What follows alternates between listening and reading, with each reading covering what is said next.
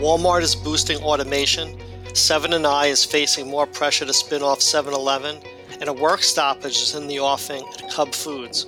Welcome to Retail Daily, your quick look at the top headlines from CSP Daily News and Winsight Grocery Business. I'm Russell Redmond, Executive Editor at WGB. And I'm Hannah Hammond, Senior Editor at CSP.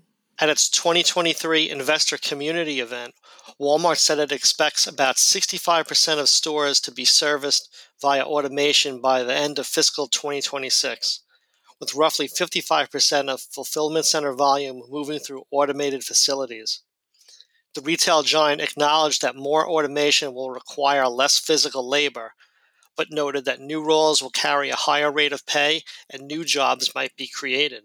Another Seven & i holding shareholder is pushing the company to spin off the 7-Eleven convenience store chain and wants new directors on the board amid rising investor frustration with its conglomerate structure.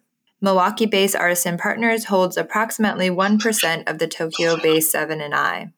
The move comes on the heels of a push by Seven & i investor ValueAct Capital, based in San Francisco, which owns a 4.4 stake to get the company to spin off 7-Eleven. United Food and Commercial Workers Local 663 in Minnesota announced on social media that members working at Cub Foods voted to hold an unfair labor practices strike on April 7th and 8th.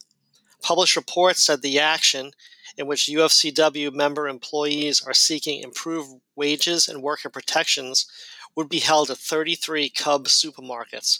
The grocery chain is part of distributor United Natural Foods, Inc.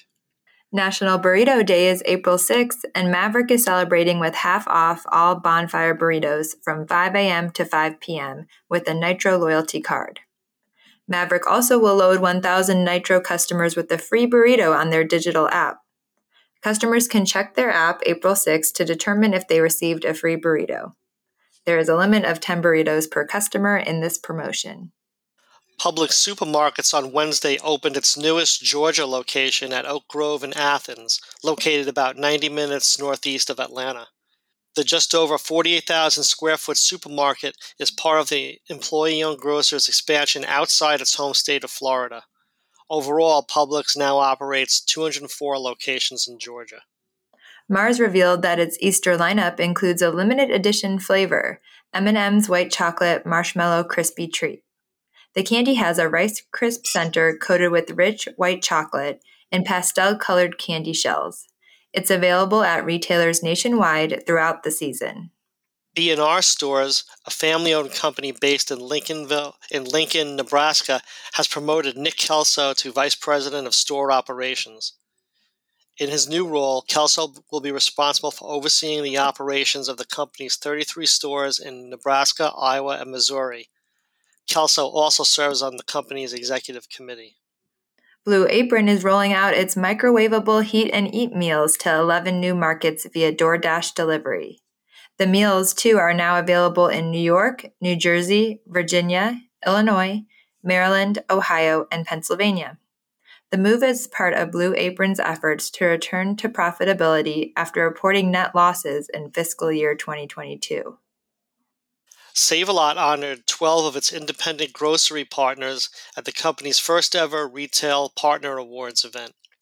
Presented at Save a Lot's annual meeting and food show for store owners and operators in St. Charles, Missouri, the awards recognized 2022 performance in five categories year over year customer growth, year over year sales growth, store managers of the year, hometown hero, and retail partner of the year.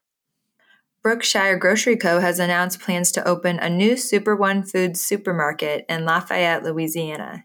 The new store will be located at 2240 Ambassador Caffrey Parkway and take the place of a Shoppers Value store in the Marketplace Plaza Shopping Center. And that will do it for today's episode of Retail Daily. Subscribe on Apple Podcasts, Spotify, and more for your daily dose of retail news. For more on these stories, visit CSP Daily News or WinsightGroceryBusiness.com. I'm Hannah Hammond. And I'm Russ Redmond. Have a wonderful day.